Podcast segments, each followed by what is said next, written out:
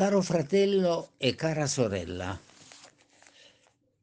nel sopraggiungere di questa notte voglio lanciare un messaggio che spiegherò, sia pure brevemente. Cancellare l'Immacolata, ma conservare la festa. E mi spiego, potrebbe essere chi ascolta preso da questo dubbio. Don Barbero ce l'ha contro la festa dell'Immacolata Concezione, contro i dogmi, contro Maria e sembra suggerire di eliminare la festa. Né l'uno né l'altro dovrò precisarlo bene.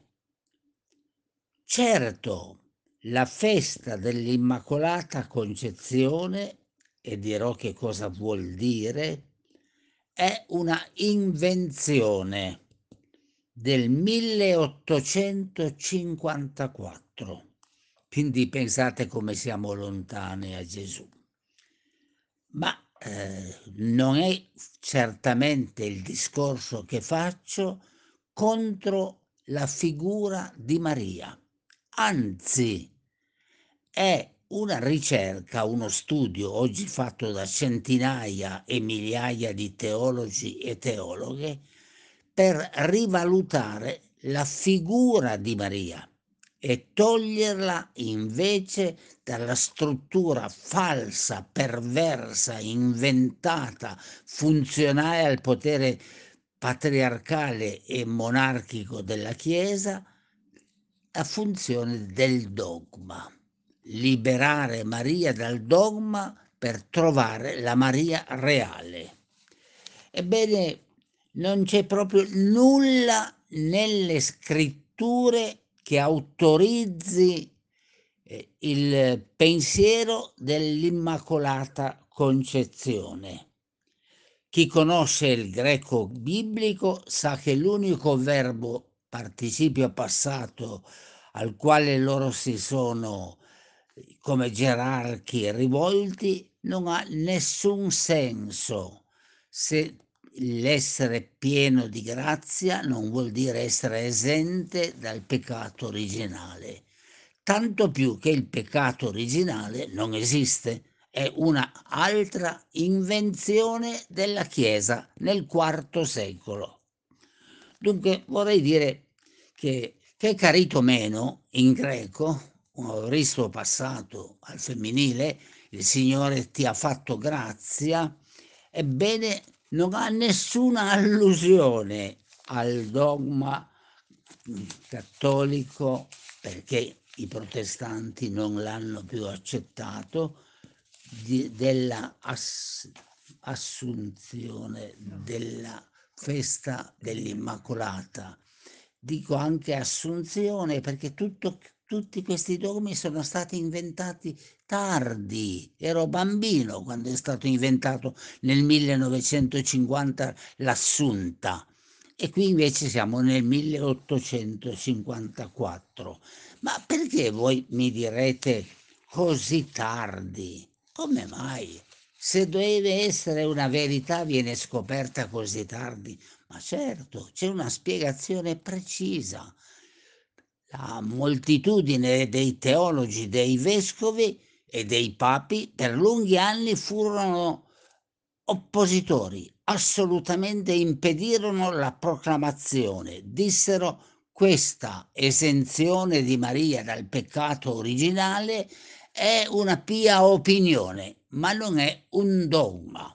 Soltanto Pio IX papa ignorante, papa autoritario, fece due dogmi, pensate, uno nel 1854 su questo della Immacolata Concezione e nel 1870, umile com'era, disse che lui, Papa, era infallibile e ogni Papa è infallibile per ciò che riguarda la fede.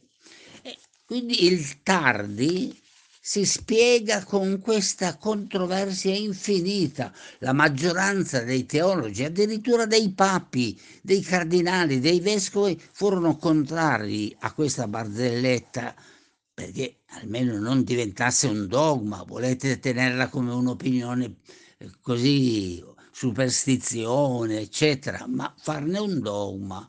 Le osservazioni è che manca qualunque riferimento nella scrittura, come manca qualunque riferimento nella scrittura per gli altri dogmi, quello della verginità perpetua.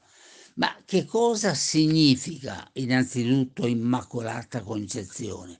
Che Maria nasce a differenza di tutti gli altri uomini e donne senza peccato.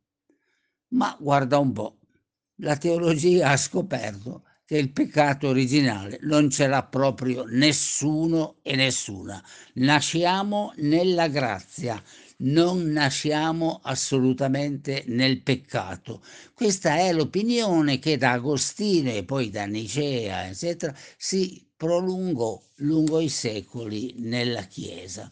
Maria era quello per cui noi lottiamo, una donna vera, una sposa di Giuseppe, madre di almeno sette figli, tra figli e figlie, una donna del popolo, laboriosa, piena di fede e oh, nella rassegna stampa che ho pubblicato sul blog anni fa ho nominato una serie di teologi e di teologhe che hanno preso posizione dicendo ma questa Maria è una montatura della Chiesa cattolica, è stata seppellita sotto una montagna di dogmi, dice la teologa Utaranchi.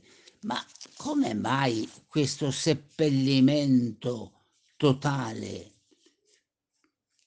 Eh, sovente la Chiesa ha fatto queste operazioni. Siccome le verità nude e crude del Vangelo sono delle verità scomode, abbellirle, riverniciarle, funzionalizzarle al potere della Chiesa è un'operazione che lentamente si fa ed è tale da essere poi inserita nel catechismo, nella predicazione e quindi tutto questo è stato un lento farsi. Non parliamo di tutto ciò che le teologie femministe hanno detto al riguardo. Hanno finalmente detto questa statuina di gesso non è una donna reale, è una costruzione funzionale all'obbedienza, una donna dell'obbedienza, della rassegnazione, del patire. Nulla di mm. più falso della realtà di Maria. Ma il centro di queste pagine, eh, che ho scritto anch'io in molti libri, è proprio anche fatto vivo dal pensiero di un grande biblista cattolico Ortensio da Spinetoli. Egli con Tissa Balusaria, un altro grande teologo, dice ma si continuano a costruire dogmi senza nessun fondamento. Questo è l'abuso. Si prende un passo biblico e per chi è popolarmente addetto al catechismo, è chiaro che è difficile difendersi da queste operazioni di superstizioni. Non si tratta di disprezzare la religiosità popolare e di sentirsi superiori a coloro che dicono un'Ave Maria. No, non è nulla di questo. Si tratta di capire che troppo spesso le gerarchie ecclesiastiche incoraggiano forme religiose che inclinano alla superstizione, al mercato, anziché orientare i credenti verso espressioni più mature della propria fede.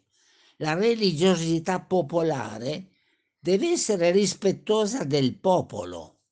Bisogna ristabilire la dignità di queste parole.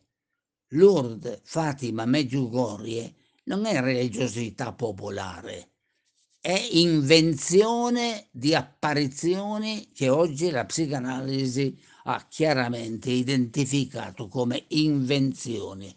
E Ruth Ranke Heinemann, una grande teologa ora defunta, dice bisogna ritrovare una persona scomparsa. La Maria reale è totalmente scomparsa. La donna Maria di Nazareth è stata sepolta, si è persa sotto il grande edificio teologico costruito su di lei. Chi lo ha fatto ha fatto la sepoltura di Maria. Ecco allora quello che potrei dire concludendo in due o tre osservazioni. Non si tratta di mettere Maria sul trono, non si tratta assolutamente di togliere nulla alla figura di Maria, si tratta di riandare alla Maria reale, quella della nostra vita, quella di tutti i giorni, di una madre con una numerosa famiglia come fu mia madre, i problemi, la povertà, la vita dura. Questa è Maria e in tutto questo una grande fede, perché nel cenacolo con i discepoli la troveremo. Si fa un grande danno passando da Maria alla Madonna. La Madonna è una costruzione e invece Maria è una figura realmente vissuta in carne ed ossa. Liberare il dogma significa per Tissa Balloria fare un'operazione di amore alla fede e di amore alla verità storica. Maria ha avuto tutti i problemi della vita che abbiamo noi. Dicono oggi, ma come facciamo a eh, continuare la ricerca?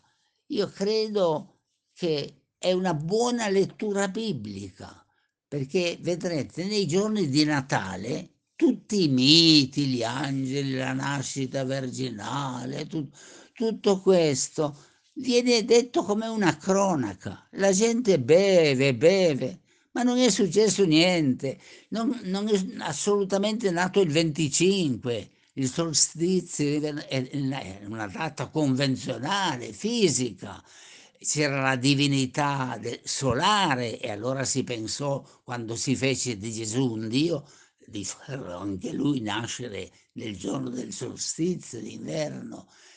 Ma tutte cose costruite storicamente che non hanno nulla a che fare, proprio nulla a che fare con la fede.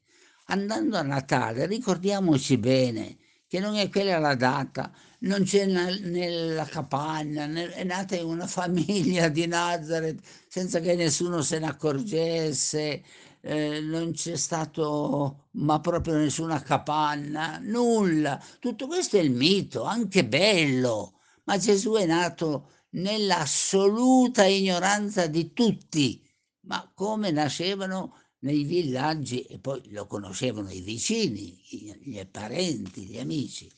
Allora ecco la capacità di discernere la fede dal mito, la fede dalla superstizione. Ma del resto, sentite, Natale è ancora cristiano, a guardarci bene, se uno non preserva proprio queste essenze, il Natale è puramente una festa pagana, tanto varrebbe a consegnarla al capitalismo, e come l'ha già presa e lasciarla nelle sue mani, è totalmente ormai pagana. Se vogliamo viverla un po' da cristiani, allora ci andiamo alla scrittura, l'elemento essenziale, e impariamo eh, poi dalla figura di Gesù, che qui viene celebrata come nascita, una storia di giustizia e di amore.